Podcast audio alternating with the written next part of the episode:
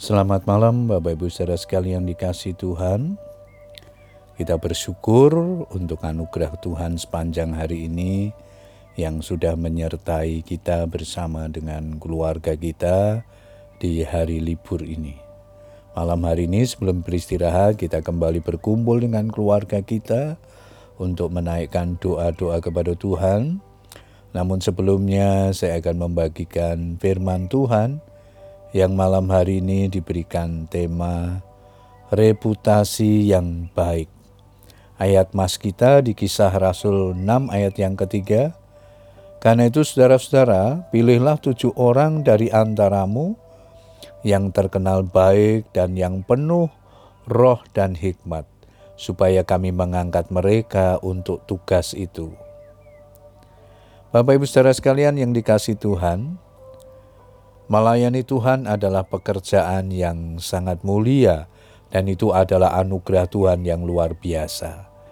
Karena tugas melayani Tuhan adalah mulia, maka kita yang sudah percaya Tuhan atau yang sudah dipercayai Tuhan untuk terlibat dalam pelayanan, di mana pun kita berada dan apa pun bentuknya, tidak boleh mengerjakan tugas tersebut sekehendak sendiri atau asal-asalan.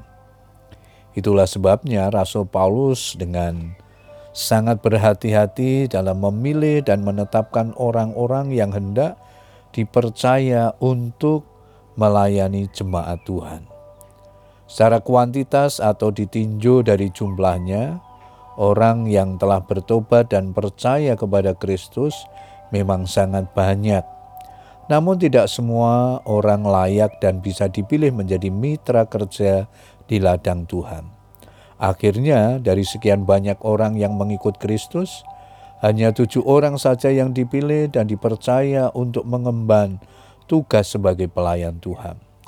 Rasul Petrus menyatakan syarat utama untuk menjadi pelayan Tuhan adalah terkenal baik dan penuh roh kudus terkenal baik berbicara tentang reputasi seseorang di mata orang lain atau nama baik. Ada tertulis, nama baik lebih berharga daripada kekayaan besar, dikasih orang lebih baik daripada perak dan emas. Amsal 22 ayat yang pertama. Terkenal baik berarti memiliki kehidupan yang bisa dijadikan panutan atau teladan sebagaimana yang Paulus nasihatkan kepada Timotius. Jangan seorang pun menganggap engkau rendah karena engkau muda, jadilah teladan bagi orang-orang percaya dalam perkataanmu, dalam tingkah lakumu, dalam kasihmu, dalam kesetiaanmu, dan dalam kesucianmu. 1 Timotius 4 ayat yang ke-12. Ini menjadi pekerjaanmu rumah yang tidak mudah bagi para pelayan Tuhan. Sebelum kita melangkah lebih jauh mengerjakan apa yang Tuhan percayakan, marilah kita terlebih dulu menjaga hidup kita dengan sungguh-sungguh, sebab hidup kita ini seperti surat yang terbuka yang bisa dibaca oleh semua orang. Jika kita masih hidup dengan cara-cara dunia, dan tidak menghasilkan buah-buah pertobatan, sia-sialah pelayanan kita di hadapan Tuhan dan juga di hadapan manusia. Bapak Ibu Saudara sekalian yang dikasih Tuhan, jangan sampai keberadaan kita sebagai pelayan Tuhan malah menjadi batu sandungan bagi orang lain, alias tidak bisa menjadi berkat.